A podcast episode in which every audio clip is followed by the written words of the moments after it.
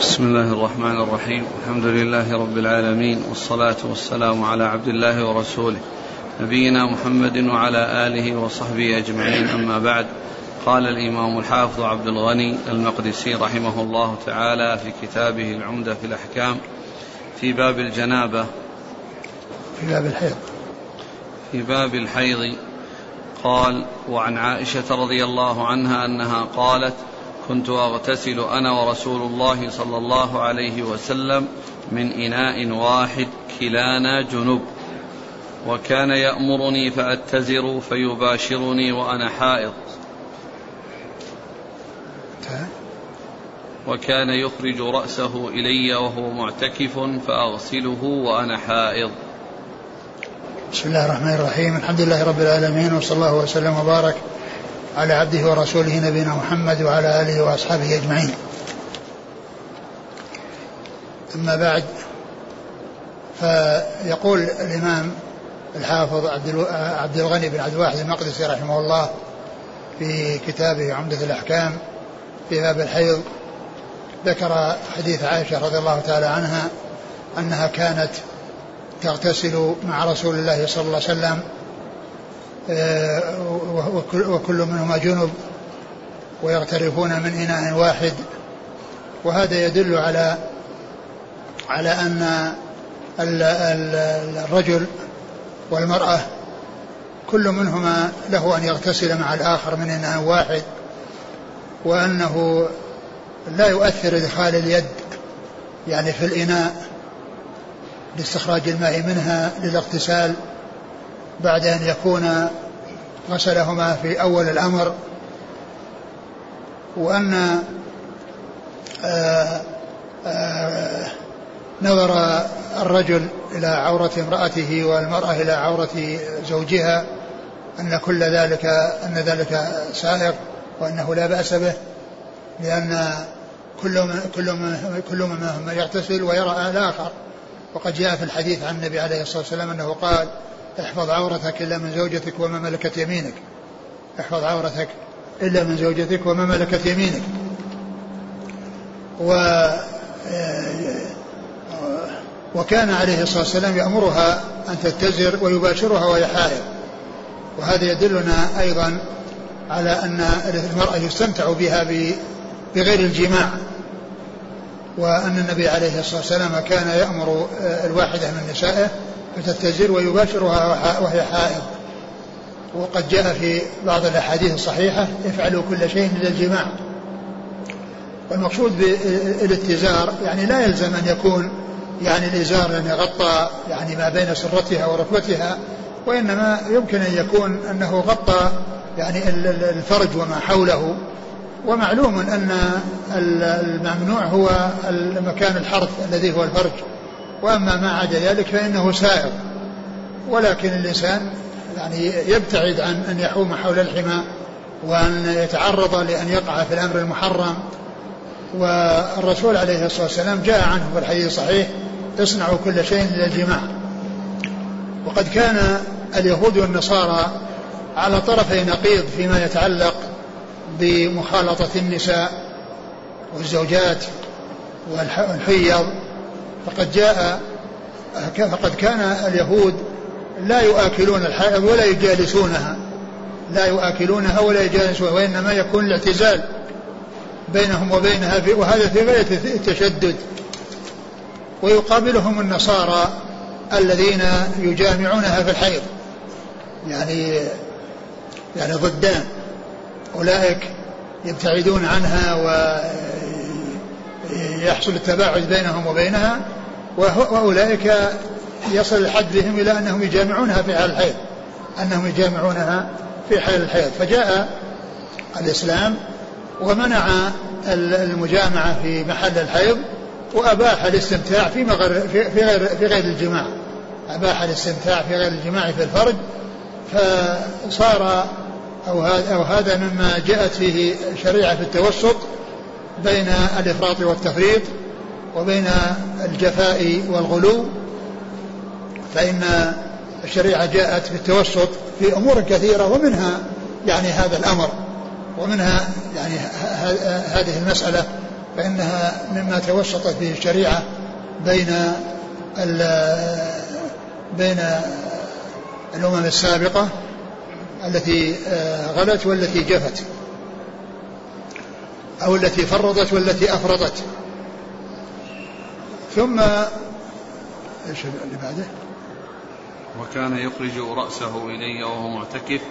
وكان يخرج رأسه إليها وهو صلى الله عليه وسلم وهو معتكف فترجله وهي حائض. وهذا يدل على أيضا مباشرة الحائض وأن مباشرتها للرجل ومباشرة الرجل لها ولمسها جسده أو لمس جسدها أن ذلك لا يؤثر. لأن بدن الحائض طاهر ليس بنجس وإنما النجاسة في مكان الحيض وفي مكان الحرث هذا هو الذي فيه النجاسة. وأما بقية ذلك فإنه طاهر عرقها و و يعني لمسها وما إلى ذلك فإن ذلك سائق ومباشرتها واختلاط بها بل ومباشرتها في غير الفرج كل ذلك سائق وجاءت به السنة. فدل الحديث أيضا على يعني مباشرة المرأة الحائض للرجل وكذلك مباشرة الرجل للمرأة وأن لمسه إياها ولمسه إياه لا, لا يؤثر وأنه لا بأس به. وأن المرأة تقوم بخدمة زوجها في الأمور التي يحتاج إليها ومنها يعني هذا الفعل الذي جاء في الحديث وهو الترجيل ترجيل شعره صلى الله عليه وسلم. ثم أيضا يدل على أن أن أن الحائض لا تأتي إلى المسجد ولا تجلس في المسجد. لا تجلس في المسجد لأن لأن لأنها لكونها حائض ما كانت تخرج إلى المسجد وترجله فيه. وأيضا كونه هو معتكف ما كان يدخل ويجلس عندها لأن ذلك يكون يعني آه، خروج عن عن ما هو مطلوب في الاعتكاف بأن يكون يذهب إلى أهله ويجلس عندهم. فصار يخرج إليها رأسه فترجله ترجله وهي في داخل الحجرة وهو في خارج الحجرة وبذلك تكون هي لم تدخل في المسجد وهو أيضا لم يجلس أو يخرج لمكان آه، السكنى ويجلس فيه لترجله. فدل على منع الحائض من الجلوس في المسجد وكذلك منع الرجل من أن يذهب إلى بيته ويجلس. ويستخدم أهله وإنما يكون وفعل الرسول عليه الصلاة والسلام هذا يدل على هذا وعلى هذا. يدل على أن الرجل لا يخرج من بيت المسجد ويجلس في بيته ولو كان لمثل هذا الغرض وأن المرأة أيضا لا تجلس في المسجد للقيام بمثل هذا الغرض وإخراج رأسه إليها وترجيلها إياه يكون فيه حصول المصلحة لهذا ولهذا. لها لا تخرج المسجد فتلوثه وكذلك أيضا هو لا يخرج من معتكفه ويجلس في بيته نعم.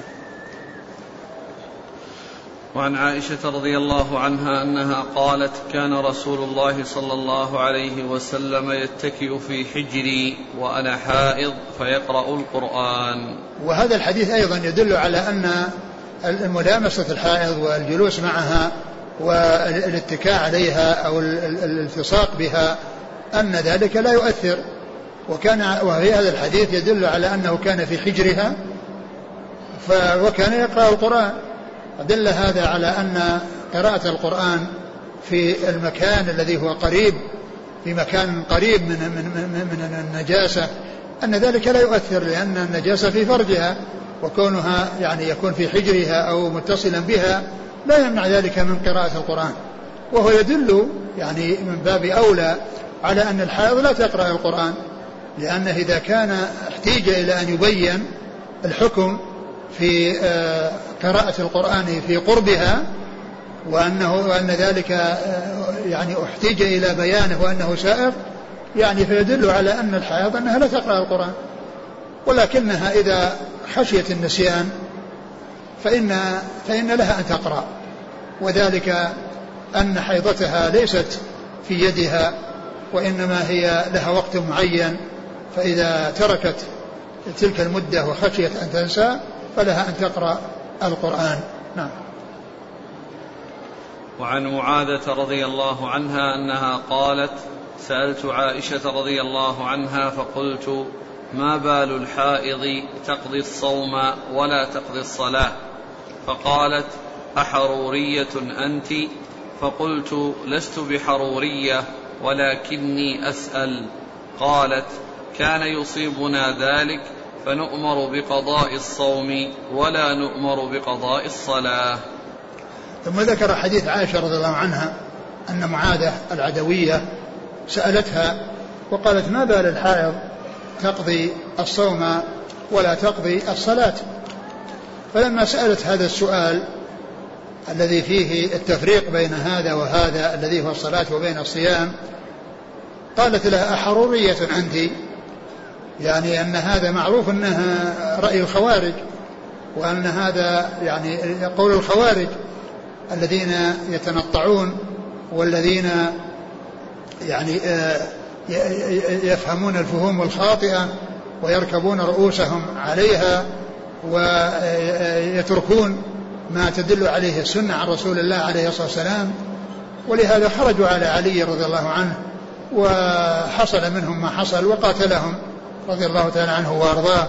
فكان هذا من تشددهم ومن تنطعهم وتعنتهم وأنهم يعني آه، يسوون بين الصيام وبين الصلاة وأن المرأة تقضي الصلاة والصيام.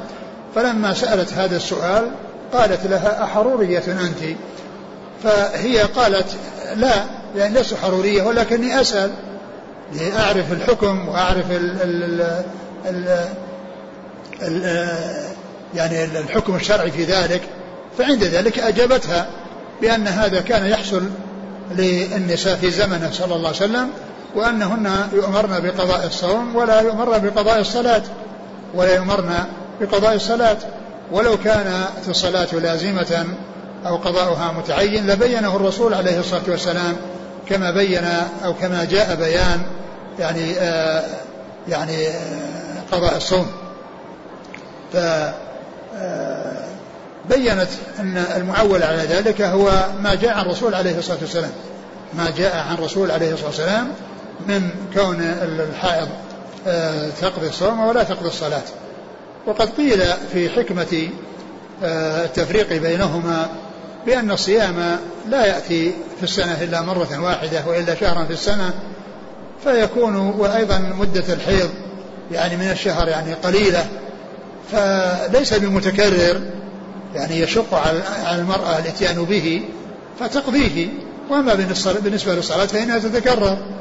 في كل يوم وليلة خمس مرات فخفف عنها في أن لا تقضي ذلك المتكرر الكثير وأمرت بأن تقضي ذلك الذي يحصل مرة في السنة أو شهرا في السنة وتجلس الحائض فيه عادتها لا تصوم ثم بعد ذلك تقضيه في أيام أخر من السنة. فهذا آه، فيه تيسير ودفع للمشقة فجاءت الشريعة بإباحة القضاء أو بمشروعية القضاء في بالنسبة للصيام وعدم مشروعية الصلاة لكثرتها ولتكررها ولحصول المشقة عليها في ذلك فيما إذا اشتغلت بالقضاء. نعم. قال رحمه الله تعالى كتاب الصلاة باب المواقيت. عن أبي عمرو الشيباني واسمه سعد بن إياس. قال حدثني صاحب هذه الدار وأشار بيده إلى دار عبد الله بن مسعود رضي الله عنه أنه قال سألت النبي صلى الله عليه وسلم أي العمل أحب إلى الله؟ قال الصلاة على وقتها. قلت ثم أي؟ قال بر الوالدين. قلت ثم أي؟ قال الجهاد في سبيل الله. قال حدثني بهن رسول الله صلى الله عليه وسلم ولو استزدته لزادني. ثم بعدما فرغ المصنف من كتاب الطهارة بدأ بكتاب الصلاة. وقد عرفنا فيما تقدم أن تقديم كتاب الطهارة على كتاب الصلاة آه، لأن لأن الطهارة شرط للصلاة والشرط يتقدم على المشروط. الشرط يتقدم على المشروط. لأن الإنسان لو صلى وهو على غير طهارة لا تصح صلاته. بل لابد أن توجد الطهارة أولا ثم توجد الصلاة في حال الطهارة. ثم توجد الصلاة في حال الطهارة. فجرت عادة العلماء أنهم يقدمون الطهارة لتقدمها بالفعل ولأنها لازمة لازمة للصلاة لأنه سبق أن جاء في الحديث لا يقبل الله صلاة أحدكم إذا أحدث حتى يتوضأ. لا يقبل الله صلاة أحدكم إذا أحدث حتى يتوضأ. وقد جاء في الحديث مفتاح مفتاح الصلاة الطهور وتحريمها التكبير وتحليلها التسليم. ثم إن الصلاة في اللغة هي الدعاء. وأما في الشرع فهي أقوال وأفعال مخصوصة مفتتحة بالتكبير مختتمة بالتسليم. أقوال كقراءة القرآن وك قول سمع الله لمن حمده وربنا ولك الحمد وسبحان رب الأعلى سبحان رب العظيم والتحيات لله الصلوات والطيبات اللهم صل على محمد كل هذه أقوال وأفعال التي هي قيام وركوع وسجود وجلوس بين السجدتين وجلوس للتشهدين يعني أقوال وأفعال. هذه الأقوال لها بداية وهي الله أكبر في تكبيرة الإحرام. ولها نهاية هذه الأقوال والأفعال لها بداية وهي تكبيرة الإحرام الله أكبر. ولها نهاية وهي السلام عليكم ورحمة الله في نهايتها فهي أقوال وأفعال مخصوصة يعني معينة. هي قراءة قرآن وكذا وكذا من الأقوال. وأفعال هي ركوع وسجود. هذه الأقوال والأفعال بدايتها التكبير تكبيرة الإحرام ونهايتها التسليم. ما بين ذلك من الأقوال والأفعال هو الصلاة. ما بين ذلك من الأقوال والأفعال هو الصلاة. وأيضا المعنى الشرعي المعنى الشرعي الذي هو الأقوال والأفعال داخل فيه المعنى اللغوي الذي هو الدعاء لأن الصلاة مشتملة على دعاء.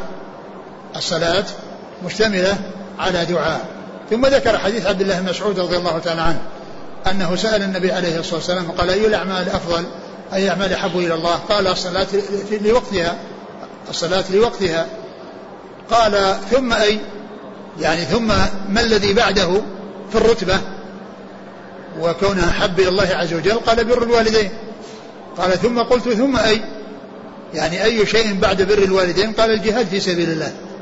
فذكر أولا الصلاة التي هي حق الله عز وجل والتي هي أعظم أركان الإسلام بعد الشهادتين وهي التي أول ما يؤمر به بعد الدخول في الإسلام كما جاء في حديث معاذ بن جبل رضي الله عنه لما بعث حديث ابن عباس في بعث النبي عليه الصلاة والسلام معاذ بن جبل اليمن قال له إنك تأتي قوما أهل الكتاب فليكن أول ما تدعوهم إليه شهادة لا إله إلا الله وأن محمد رسول الله. فإنهم أجابوا أجابوك لذلك فأعلمهم أن الله افترض عليهم خمس صلوات في كل يوم وليلة. في كل يوم وليلة. أول شيء يدعى إليه بعد الدخول في الإسلام الصلاة. فذكر الصلاة التي هي حق الله. وهي أعظم الأفعال التي هي أركان الإسلام بعد الشهادتين. لأن أركان الإسلام شهادتان. شهادة لا إله محمد رسول الله. وهذا الركن الركين والأصل المكين الذي ينبني عليه غيره ولا ينفع أي عمل بدونه ويأتي بعد ذلك الصلاة التي هي عمود الإسلام. فأي فالأعمال بعد الدخول في الإسلام آه، أعظمها وأهمها الصلاة وهي أول أول شيء يؤمر به وهي أول شيء وهي آخر وهي أول شيء يحاسب عليه يوم القيامة وهي آخر ما يفقد في هذه الحياة. وقد جاءت الأحاديث الكثيرة في بيان عظيم شأنها وأن شأنها عظيم عند الله عز وجل. وهنا قدمها على غيرها الذي هو التي هي الصلاة. الصلاة لوقتها. ويدل أيضا على أن الصلاة يجب أن تؤدى في أوقاتها وألا يتهاون فيها. فلا تقدم على أوقاتها ولا تؤخر عن أوقاتها بل يؤتى بها في الوقت الذي فرض الله عز وجل أن يؤتى بها فيه. كما قال الله عز وجل أن الصلاة كانت على المؤمنين كتابا موقوتا. أي مفروضا في الأوقات. فلو أتى بها قبل الوقت فإنها فإنها أتي بها بغير محلها ولا يجوز تأخيرها بعد وقتها لأن ذلك يعني إتيان بها في غير وقتها وإنما يؤتى بها في وقتها دون تقديم أو تأخير دون تقديم على الوقت ودون تأخير عن الوقت بل تكون في الوقت. ولهذا قال عليه الصلاة والسلام الصلاة لميقاتها ثم ذكر بعد حق الله حق الوالدين وهو برهما والإحسان إليهما وذلك بإيصال كل ما هو نفع وكل ما فيه فائدة لهما ودفع ما أي ضرر أو أي شيء فيه ضرر دفعه عنهما فيصل إليهما منه كل خير وبر ويندفع عنهما منه كل شر وسوء فهذا هو بر الوالدين. ولهذا يأتي كثيرا الجمع بين حق الله عز وجل وحق الوالدين. وقضى ربك ألا تعبدوا إلا, إلا إياه بالوالدين إحسانا. واعبدوا الله ولا تشركوا بشيء وبالوالدين إحسانا. وللشر ولوالديك فيأتي ذكر حق الوالدين بعد حق الله عز وجل وذلك لعظيم إحسانهما على ولدهما لأنهما هما اللذان تعب عليه والأم هي التي قامت بتحمل المشاق والمتاعب والمصاعب يعني في حمله وفي ولادته وتربيته وكذلك أبوه يعني تعب عليه. ولهذا جاء في القرآن رب ارحمهما كما ربياني صغيرا. رب ارحمهما كما ربياني صغيرا. فذكر بعد حق الله عز وجل حق الوالدين. ثم سأله بعد ذلك عن أي شيء يكون أفضل بعد بر الوالدين قال الجهاد في سبيل الله. وذلك لما في الجهاد من إعلاء كلمة الله وإدخال الناس في دين الله وعزة الإسلام وقوة المسلمين. فجاء يعني بعد ذلك وهو يكون فرض عين وفرض كفاية. وقدم حق الوالدين على الجهاد فيما إذا كان فرض كفاية. وقد جاء في السنة ما يبين ذلك لأن النبي عليه الصلاة والسلام لما جاءه رجل يستأذنه في الجهاد قال أحي والداك؟ قال نعم قال ففيهما فجاهد. فهذا الترتيب الذي جاء في الحديث يبينه ما جاء في هذا الحديث الآخر الذي أرشد النبي صلى الله عليه وسلم الذي سأله عن الجهاد بأن آه، يبقى مع والديه وأن يجاهد يعني فيهما وذلك بأن يقوم بخدمتهما حيث حيث كان محتاجا إليه محتاجا إليه وكذلك يستأذنهما في الجهاد يعني فيما هو الجهاد الذي هو فرض كفاية. فقال عبد الله بن مسعود رضي الله عنه أنه سأله هذه الأسئلة وتوقف. يعني قال ولو استزدته لزادني. يعني لو قلت له ثم أي كذا ثم أي كذا لأجابه. لكنه ترك ذلك يعني آآ لئلا يشق على الرسول صلى الله عليه وسلم ولئلا يعني يتعب الرسول بكثرة الأسئلة. وفيه الدلال على أن السؤال على أن الأسئلة يمكن أن تتكرر يعني وأن يسأل عن أمور متعددة وألا يكون السؤال مرة واحدة عن شيء معين بل يجوز أن يكرر السؤال وأن تتكرر الفوائد يعني باستفتاء السائل وحصول الجواب من المسؤول.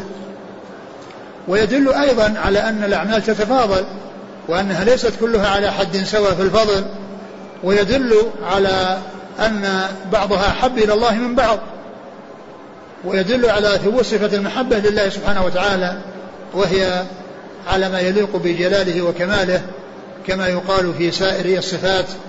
على حد قول الله عز وجل ليس كمثله شيء, والسميع البصير. ف آه، يعني هذه يعني هذه من جملة الأمور التي تستفاد من هذا الحديث. ويدل أيضا على حرص الصحابة رضي الله عنهم وأرضاهم على معرفة الأعمال المتفاضلة ليحرصوا على الاتيان بما هو مقدم وبما هو أفضل. وليأتوا بها على الترتيب الذي يبينه لهم الرسول عليه الصلاة والسلام وليعرفوا منزلة يعني هذه الأعمال وتقديم بعضها على بعض فكانوا يحرصون على معرفة التفاضل بينها ليحرصوا على الاتيان بالفاضل وأن آه، يجتهدوا في تقديم الفاضل والاتيان به. نعم.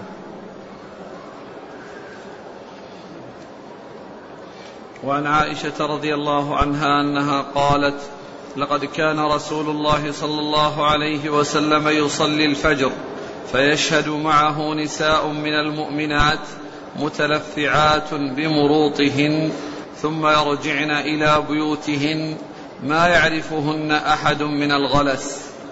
المروط أكسية معلمة تكون من خز وتكون من صوف ومتلفعات متلحفات والغلس اختلاط ضياء, ضياء الصبح بظلمة الليل. ثم ذكر هذا الحديث عن عائشة رضي الله عنها وهو يتعلق ببيان وقت صلاة الفجر. وهو يتعلق ببيان وقت صلاة الفجر. وأن النساء المؤمنات كن يأتين ويصلين مع رسول الله عليه الصلاة والسلام الفجر وهن متلفعات بمروطهن المتلحفات بأكسيتهن. ثم ينصرفن لا يعرفهن أحد من الغلس.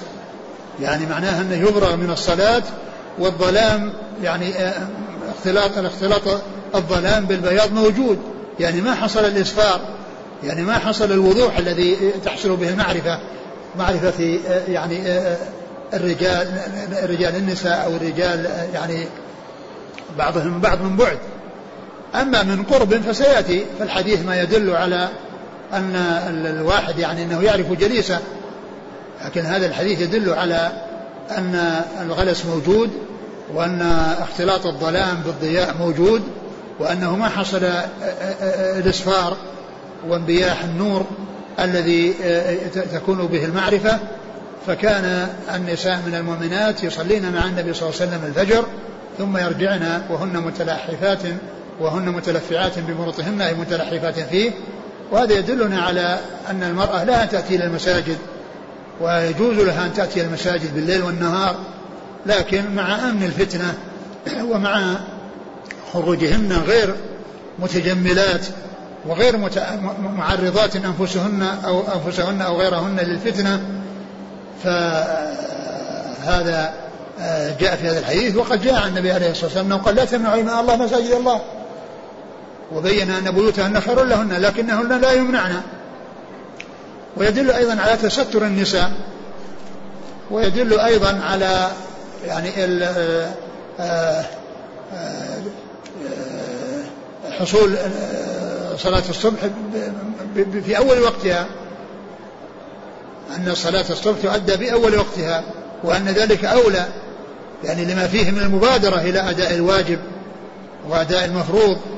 ولا تؤخر عن أول وقتها. يجوز التأخير لكن المبادرة هي الحزم وهي الأفضل وهي التي ينبغي أن يحرص عليها الإنسان بأن تكون في أول الوقت وهو أن تكون بغلس. وقد جاء في بعض الأحاديث أسروا بالفجر فإنه أعظم الأجر.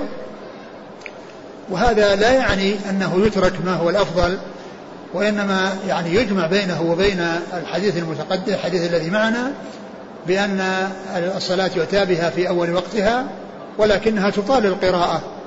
والقراءة كما هو معلوم هي القراءة في الفجر هي من أطول ما يكون. كما قال الله عز وجل وقرآن الفجر إن قرآن الفجر كان مشهودا تشهده الملائكة وتطال فيه القراءة.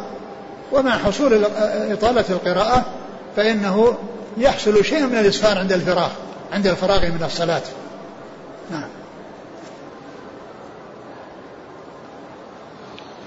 وعن جابر بن عبد الله رضي الله عنهما أنه قال كان النبي صلى الله عليه وسلم يصلي الظهر بالهاجرة والعصر والشمس نقية والمغرب إذا وجبت والعشاء أحيانا وأحيانا إذا رآهم اجتمعوا عجل وإذا رآهم أبطأوا أخر.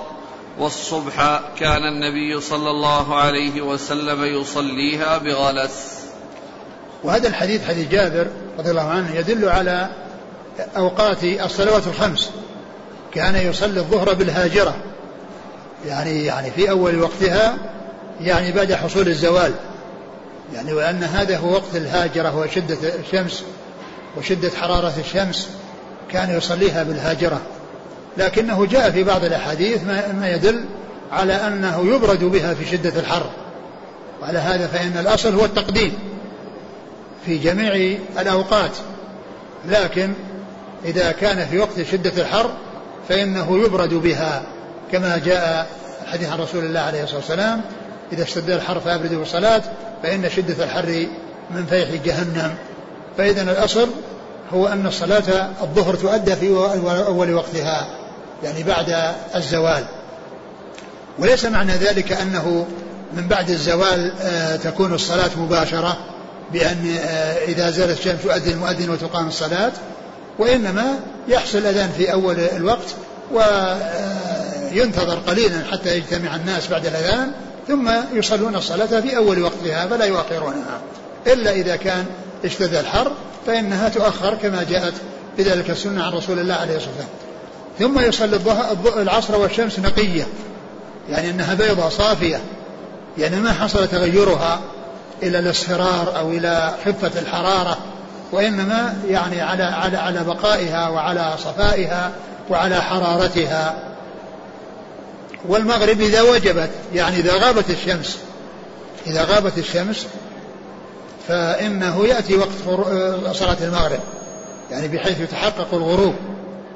وهو الذي يكون عنده الإفطار. كما جاء في الحديث إذا أقبل الليل من ها هنا وأدبر النهار من ها هنا وغربت الشمس فقد أفطر الصائم. فيبدأ وقتها بغروب الشمس وكذلك أيضا يبادر بها في أول وقتها. ثم العشاء أحيانا وأحيانا يعني أحيانا يعجل. إذا رآهم اجتمعوا عجل. وإذا رآهم أخروا أخر الصلاة.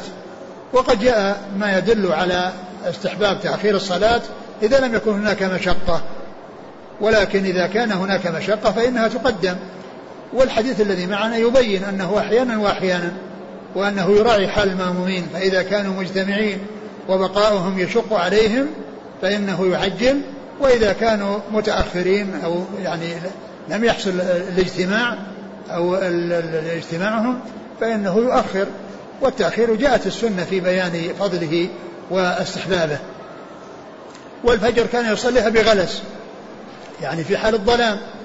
يعني قبل أن يحصل ظهور الضياء وإشراق الضياء وظهوره وإنما يصليها بغلس.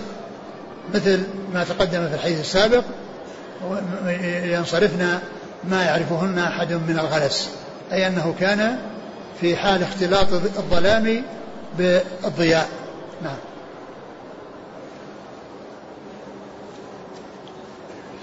وعن أبي المنهال سيار بن سلامة قال دخلت أنا وأبي على أبي برزة الأسلمي رضي الله عنه فقال له أبي كيف كان رسول الله صلى الله عليه وسلم يصلي المكتوبة؟ فقال كان يصلي الهجير التي تدعونها الأولى حين تدحض الشمس ويصلي العصر ثم يرجع أحدنا إلى رحله في أقصى المدينة والشمس حية. ونسيت ما قال في المغرب وكان يستحب أن يؤخر من العشاء التي تدعونها العتمة وكان يكره النوم قبلها والحديث بعدها وكان ينفتل من صلاة الغداة حين يعرف الرجل جليسه ويقرأ بالستين إلى المئة. ثم ذكر هذا الحديث عن أبي برزة الأسلمي رضي الله عنه وهو أنه سأله أبو سلامة أبو المنهال عن صلاة المكتوبة كيف كان يصلي المكتوبة؟ النبي صلى الله عليه وسلم أي المفروضة الصلوات المفروضة كيف كان يصليها؟ أي أوقاتها فأجابه بقوله كان يصلي الهجيرة نعم. التي تقولها الأولى. نعم.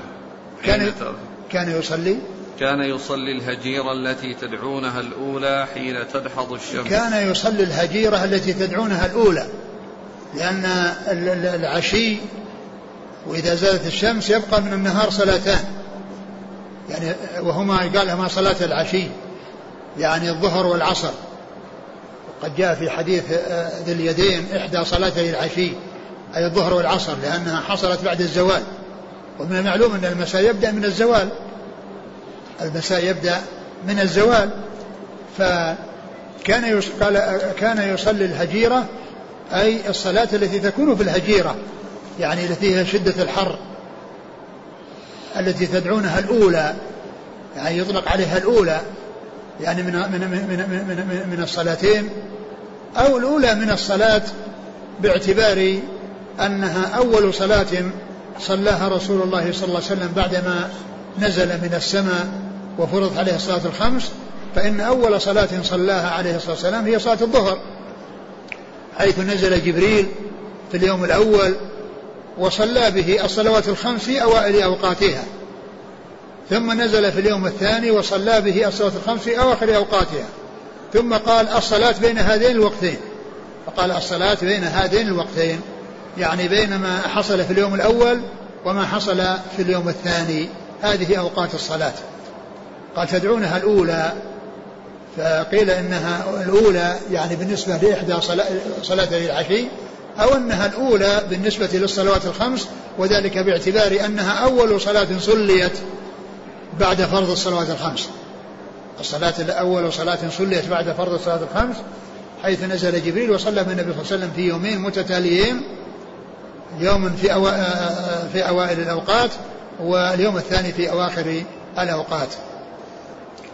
ثم إيش؟ والعصر. ويصلي العصر ثم يرجع أحدنا إلى رحله في أقصى المدينة والشمس حية. ثم يعني وهذا مثل ما تقدم يصلي العصر والشمس آه، والشمس نقية. يعني أنها على على على حرارتها وعلى شدتها وعلى بياضها وعلى قوتها. فكذلك هنا قال كان يصلي الظهر العصر ثم ينفتل ويذهب أحدنا إلى رحله يعني مسكنه في أقصى المدينة والشمس حية.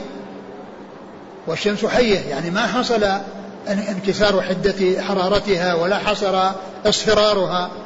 فيعني وقت صلاة العصر في في حال قوة الشمس. وحال نقائها وصفائها دون أن تؤخر إلى حال الاصفرار.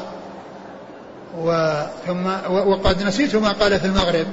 يقول يعني الراوي الذي الذي يروي هو المنهال الذي يروي عن أبي برزة الأسلمي وكان أبوه يسأل قال نسيت ما قال أي ما قال أبو برزة الأسلمي. وأما وأما العشاء؟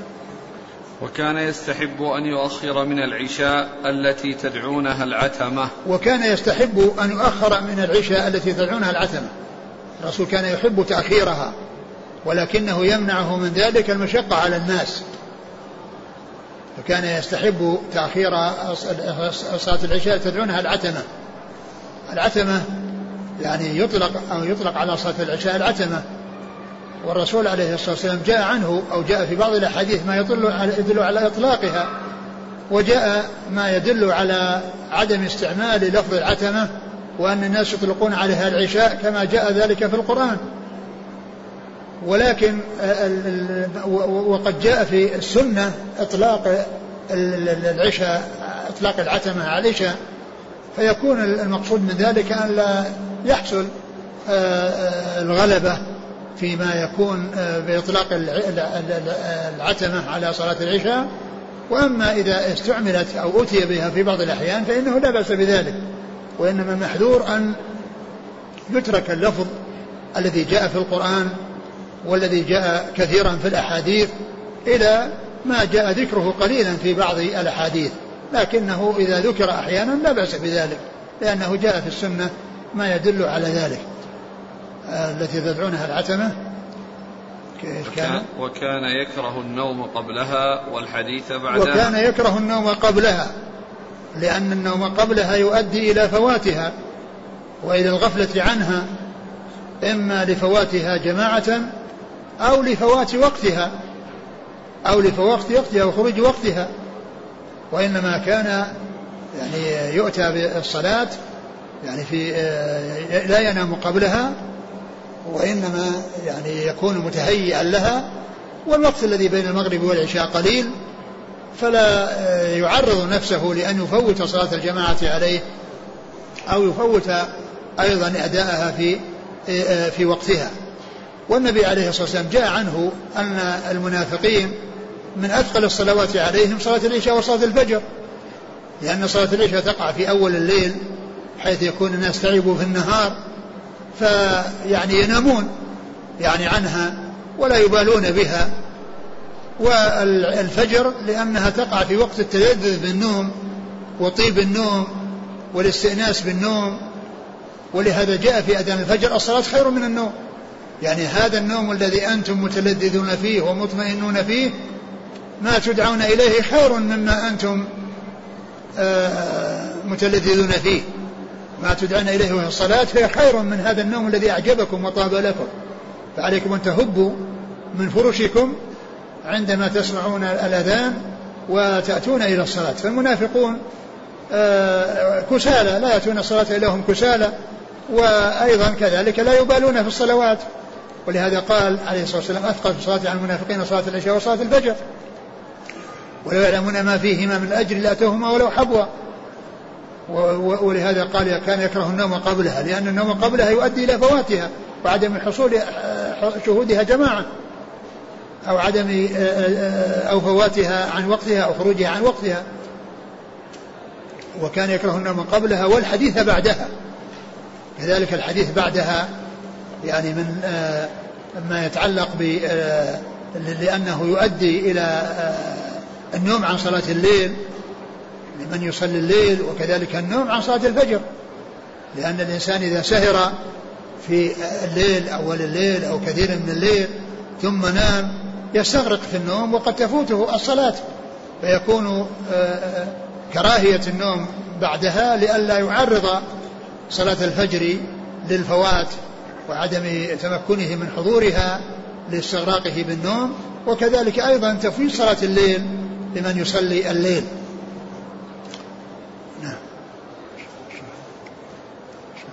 وكان ينفتل من صلاة الغداة حين يعرف الرجل جليسه. وكان ينفتل من صلاة الغداة حين يعرف الرجل جليسه. يعني هذا لا ينافي ما تقدم من قوله متلفعات من رطهن ما يعرفهن أحد من الغلس. لأن لأنه فرق بين من كان بجوارك وبين من كان بينك وبينه مسافة. فالإنسان يعني يعرف جليسه ولكن ما يعرف الذي بعيد من هو بعيد عنه. فهذا لا ينافي ما تقدم من أنهن لا يعرفهن أحد من الغلس وإنما هذا يعني آه الذي بجواره يعرفه. وهذا في مكان في مكان آه المكان الذي ما فيه إلا الظلام وأما مع وجود الأنوار ووجود الضياء فهذا يعني آه آه القريب والبعيد كله يعرف. القريب والبعيد يعرف. ولكن هنا قال يعرف الرجل جليسه. يعني معناه أنه حصل يعني شيء من الإسفار الذي يميز به الرجل من كان بجواره. وإن كان لا يميز من كان بعيدا عنه. فإن التوفيق بين هذا وذاك أنه لا تنافي بينهما. وأن هذا كان عن قرب وذاك أو غيره عن بعد. نعم. ويقرأ بالستين إلى المئة. ويقرأ بالستين إلى المئة.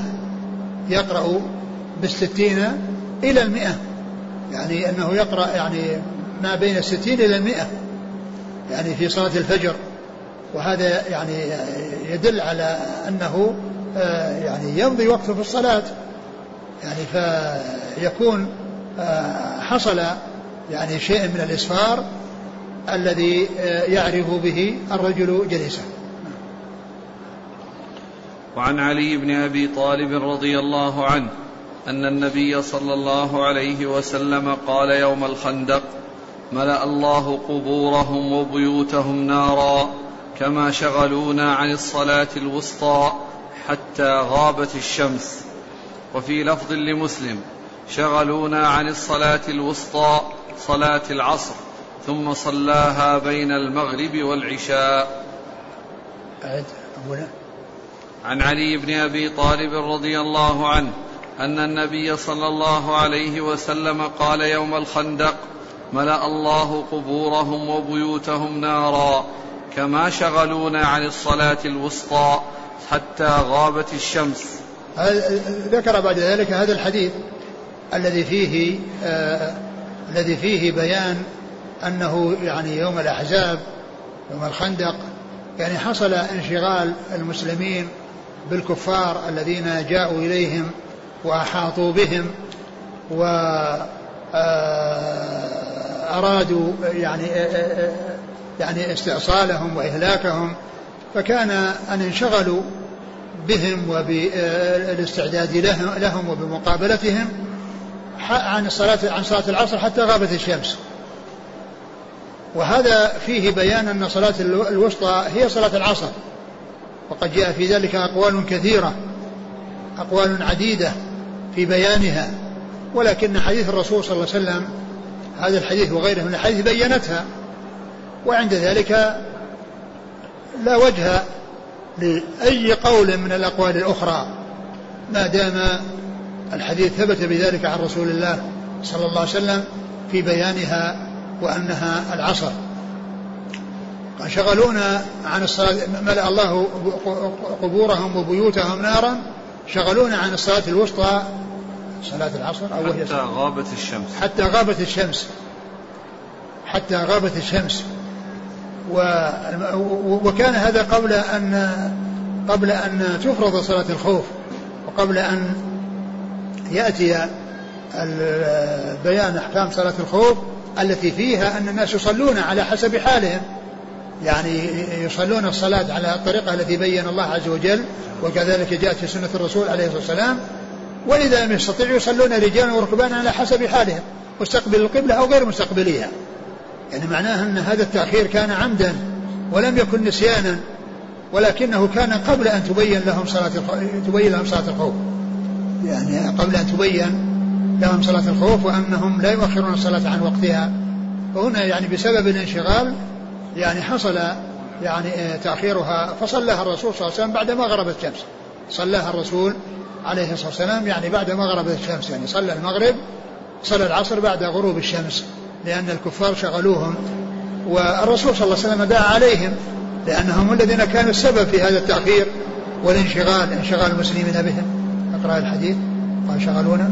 ملأ الله قبورهم وبيوتهم نارا كما شغلونا عن الصلاة الوسطى حتى غابت الشمس. وفي لفظ لمسلم شغلونا عن الصلاة الوسطى صلاة العصر. ثم صلاها بين المغرب والعشاء. وله عن عبد الله بن مسعود رضي الله عنه أنه قال حبس المشركون رسول الله صلى الله عليه وسلم عن صلاة العصر حتى احمرت الشمس أو اصفرت. فقال رسول الله صلى الله عليه وسلم شغلونا عن الصلاة الوسطى صلاة العصر. ملأ الله أجوافهم وقبورهم نارا. أو حشى الله أجوافهم وقبورهم نارا. ثم ذكر هذا الحديث عن المسعود رضي الله عنه وأنه أنهم المشركون حبسوهم حتى احمرت الشمس. أو أو اصفرت. أو اصفرت. يعني أنهم يعني انشغلوا حتى يعني جاء ذلك الوقت الذي كانوا يستعدون أو استعدوا للصلاة ولكنه خرج الوقت قبل أن يصلوا. قبل أن يصلوا فأداها رسول الله صلى الله عليه وسلم بعد بعد صلاة المغرب. نعم. وعن عبد الله بن عباس رضي الله عنهما أنه قال أعتم النبي صلى الله عليه وسلم بالعشاء فخرج عمر رضي الله عنه فقال الصلاة يا رسول الله رقد النساء والصبيان. فخرج ورأسه يقطر يقول لولا أن أشق على أمتي أو على الناس لأمرتهم بهذه الصلاة هذه الساعة. ثم ذكر حديث ابن عباس أن الرسول صلى الله عليه وسلم أعتم بالعشاء يعني أنه أخرها أخرها عن أول وقتها ف وكان معهم النساء والصبيان. فجاء عمر إلى الرسول عليه الصلاة والسلام وقال النساء صلاة يا رسول الله. رقد النساء والصبيان. رقد النساء والصبيان الذي كانوا ينتظرون الصلاة. فالرسول عليه الصلاة والسلام قال لولا أن أشق على أمتي لأخرتها إلى هذه الساعة. يعني لجعلها يعني آه تكون في زمن متأخر وأنه أخرها عن أول وقتها لكنه يمنعه من ذلك يعني كونه يصليها دائما وأبدا في هذا الوقت خشية المشقة على الناس وأن يشق على الناس. فدل قوله صلى الله عليه وسلم وفعله هذا على استحباب تأخير الصلاة صلاة العشاء. لكن إذا لم ترتب على ذلك مشقة أما إذا كانت ترتب على ذلك مشقة فإنه آه، يؤتى بها في أول وقتها مثل ما جاء في الحديث السابق كان أحيانا وأحيانا إذا رآهم اجتمعوا عجل وإذا رآهم أبطأوا أخر إذا شيء معجل حتى لا يؤخر عليهم حتى لا يلحق بهم مشقة في طول الانتظار لأنهم جاءوا مبكرين فيطول عليهم تحصل لهم مشقة بذلك. فإذا هذا يدلنا على استحباب تأخير صلاة العشاء لكن بحيث لا يترتب على ذلك مشقة. وعن عائشة رضي الله عنها عن النبي صلى الله عليه وسلم أنه قال إذا أقيمت الصلاة وحضر العشاء فابدأوا بالعشاء. ثم ذكر هذا الحديث حديث عائشة أن النبي عليه الصلاة والسلام قال إذا أقيمت الصلاة وحضر العشاء فابدأوا بالعشاء. وهذا الحديث آه ليس واضحا فيما يتعلق بالأوقات أوقات الصلاة. وإن كان يعني آه آه هو يعني الصلاة في الوقت لكن آه إذا قد إذا حضر العشاء والنفوس يعني مشتاقة إليه ومتعلقة النفوس به لا سيما مع الجوع وعدم يعني الصبر عنه وكون الإنسان يصلي وهو مشغول فإنه يفوت عليه الخشوع ويفوت عليه الإقبال على صلاته فإنه يبدأ بالعشاء. لكن لا يكون ذلك عادة ويكون طريقة أن الناس يعني يقدمون العشاء في الوقت الذي عند قيام عند قيام الصلاة وإنما يعملون على أن يؤتى بالعشاء في وقت لا يتصادم مع أوقات الصلاة ومع أداء الصلاة. يعني لكن إذا حصل أحيانا أو في بعض الأحيان يعني في أحيان أحوال نادرة أنه حصل والنفوس متعلقة به ولو دخلوا في الصلاة وهم في جوع شديد وقد رأوه قد يعني أحضر وقدم لهم فتتعلق نفوسهم به وينشغلون عن صلاتهم بالتفكير فيه وبالرغبة فيه. فقال ابدأوا بالعشاء. يعني ليؤدي الإنسان صلاته وقد ذهب ما يشغله عنها. وهذا يدل على أهمية الخشوع في الصلاة وأن الإنسان يأتي إلى صلاته وهو مقبل عليها لا يأتي إليها وهو مشغول عنها بشيء تتوق إليه نفسه وشيء هو شديد الحاجة إليه. إذا إذا أقيمت الصلاة وحضر العشاء فابدأوا بالعشاء. يعني ولو تأخر الإتيان بالصلاة لكن كما عرفنا هذا لا يكون عادة وطريقة ولكنه في أحوال نادرة. فإذا وجد فإنه يقدم العشاء ليؤدي الإنسان الصلاة يعني على الوجه الذي ينبغي. وهذا كما قلت يعني ليس واضحا في ما يتعلق بأنه يتعلق بمواقيت الصلاة وإنما يتعلق بالإقبال على الصلاة ولكنه يمكن أن يكون من جنس ما تقدم في باب المذي. أن الشيء الذي له تعلق أو أنه يعني يدخل تحت يعني هنا قال وغيره وهنا شيء يعني له علاقة وإن لم تكن واضحة جلية في آه في آه في المواقيت لأن الباب هو باب المواقيت باب مواقيت الصلاة وهذا لا يتعلق يعني ببيان وقت الصلاة ولكنه يتعلق بكون الإنسان آه يمكن أن يؤخر صلاة الجماعة نادرا في الأحوال النادرة التي يقدم فيها العشاء وهو بحاجة إليه. ولو دخل في الصلاة لتعلقت نفسه به وانشغل عن صلاته. نعم. وعن ابن عمر رضي الله عنهما نحوه. نعم.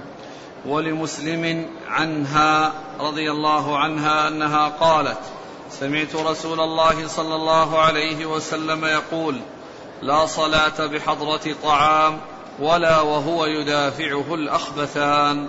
وهذا أيضا مثل الذي قبله يعني فيما يتعلق بالطعام وفيه زيادة أن يكون حاقبا أو حاقنا يعني يحتاج إلى قضاء الحاجة وهو يدافع يعني هذا الذي في بطنه من أن يخرج فيكون مشغولا. وهذا مثل ذاك الذي كان مشتغل بالتفكير في الصلاة في الطعام. هذا مشتغل بالتفكير بألا يخرج منه شيء. يعني يخشى أن يخرج منه شيء يعني من غير اختياره. فيكون بذلك مشغولا في صلاته. فالإنسان يقضي حاجته قبل أن يأتي إلى الصلاة ولا يأتي وهو آه، وهو بحاجة إلى قضاء الحاجة ثم ينشغل بصلاته بمدافعة هذا الذي يخرج منه حتى لا يلوث المسجد أو يلوث ثيابه وإنما عليه أن يحتاط لنفسه وأن يحرص على أن آه، لا يأتي إلى الصلاة إلا وهو آه، ليس عنده ما يشغله أو يجعله آه، ينشغل عن صلاته بذلك الذي يشغله عنها من مدافعة ذلك الذي فيه في جوفه يريد أن يخرج. وكذلك فيما يتعلق بالطعام والطعام دل عليه الحديث السابق لا صلاة بحضرة طعام. ولو أديت الصلاة ولو أديت الصلاة والإنسان أتى بصلاته ولم يحصل منه تقصير فيما هو لازم له فإن الصلاة تصح مع الكراهة. لأن هنا نفي النفي للكمال وليس نفيا لأصل الصحة. ليس مثل النفي في قوله لا صلاة لا, لا, لا لمن أحدث حتى يعني يتوضأ لا يقبل صلاة أحدكم حتى يتوضأ فإن هذا نفي للكمال. يعني لو وجد منه أنه صلى وهو نفسه مشتاقة إلى الطعام أو صلى وهو يعني في يعني في, في جوفه شيء يدافعه فإن صلاته تصح مع الكراهة. نعم. وعن عبد الله بن عباس رضي الله عنهما أنه قال شهد عندي رجال مرضيون وأرضاهم عندي عمر رضي الله عنه أن رسول الله صلى الله عليه وسلم نهى عن الصلاة بعد الصبح حتى تشرق الشمس وبعد العصر حتى تغرب. ثم ذكر هذا الحديث عن عباس. قال شهد عندي رجال مرضيون وأرضاهم عندي عمر. يعني منع عدد من الصحابة يعني حدثوه بهذا الحديث عن رسول الله صلى الله عليه وسلم. حدثوه بهذا الحديث عن رسول الله صلى الله عليه وسلم ولكن ذكر أن خيرهم وأفضلهم هو عمر بن الخطاب رضي الله عنه وأرضاه لأنه ذكر جماعة وذكر أفضلهم وأرضاهم عنده وهو عمر بن الخطاب رضي الله عنه وأرضاه. وهذا فيه أخذ الصحابة بعضهم عن بعض. وكذلك الذين ذكروا ولم يسموا لا يؤثر عدم تسميتهم. لأن جهالة الصحابة لا تؤثر لأن المجهول فيهم بحكم المعلوم المجهول فيهم بحكم المعلوم. وهؤلاء حدثوه عن النبي صلى الله عليه وسلم أنه قال لا صلاة بعد العصر حتى تغرب الشمس ولا صلاة بعد الفجر حتى تطلع الشمس. وهذا أو هذان الوقتان من الأوقات التي آه، جاءت السنة في عدم الصلاة فيهما. وهما ما بين صلاة الفجر إلى طلوع الشمس وما بين صلاة العصر إلى غروب الشمس.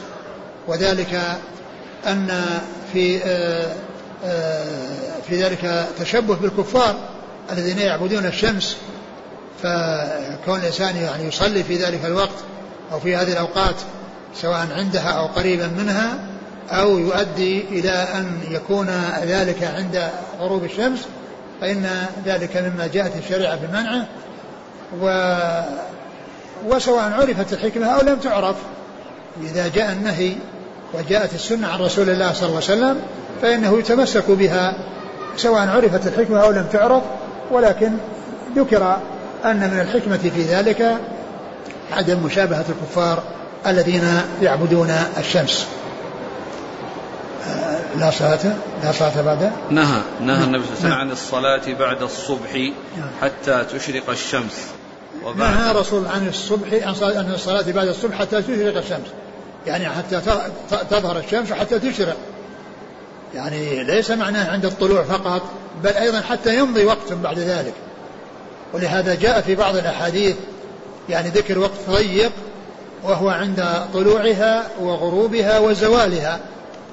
يعني أنه لا يعني لا يصلى في تلك الأوقات بل ولا تدفن يدفن الموتى فيها ثلاث أوقات النهار الرسول صلى الله عليه وسلم أن يصلي فيهن وأن ندفن موتاهن الموتانا يعني عند طلوع الشمس حتى ترتفع وعند قيامها حتى تزول وعند يعني تفيؤها الغروب حتى حتى تغرب. نعم. وعن أبي سعيد الخدري رضي الله عنه عن رسول الله صلى الله عليه وسلم أنه قال لا صلاة بعد الصبح حتى ترتفع الشمس ولا صلاة بعد العصر حتى تغيب الشمس. ثم ذكر حديث أبي سعيد وهو مثل الذي قبله إلا أن هنا قال هناك حتى حتى تشرق الشمس وهنا قال حتى ترتفع الشمس. حتى تشرق الشمس يعني معناه أنها تظهر ويمضي وقت على ظهورها وطلوعها وهنا قال حتى ترتفع الشمس يعني بعد خروجها ترتفع. فهما بمعنى واحد لأنه قال تشرق وهنا قال ترتفع. قال وفي الباب عن علي بن أبي طالب وعبد الله بن مسعود وعبد الله بن عمر بن الخطاب وعبد الله بن عمرو بن العاص وأبي هريرة وسمرة بن جندب وسلمة بن الأكوع وزيد بن ثابت ومعاذ بن عفراء وكعب بن مرة وأبي أمامة الباهلي وعمرو بن عبسة السلمي وعائشة رضوان الله عليهم والصنابحي رضي الله عنه ولم يسمع من النبي صلى الله عليه وسلم. بعده؟ عن جابر الخندق نعم ثم يعني هنا لما ذكر حديث ابن عباس وحديث أبي سعيد رضي الله تعالى عنهما فيما يتعلق بالنهي عن الصلاة بعد العصر وبعد الفجر ذكر أنه جاء عن عدد من الصحابة فأشار إليهم فقال وفي الباب عن فلان وفلان حتى سردهم يعني ما ذكر يعني حديث صحابيين هما ابن عباس وأبو سعيد. قال بعد ذلك وفي الباب عن فلان وفلان يعني أن هذا أنه جاء حديث عديدة في هذا الموضوع عن جماعة من أصحاب الرسول صلى الله عليه وسلم. وهذا يعني هذه الطريقة هي مثل طريقة الترمذي فإنه عندما يذكر بعض الأحاديث يعني يكتفي بأن يشير إلى باقيها بأن يقول وفي الباب عن فلان وفي الباب عن فلان وفلان.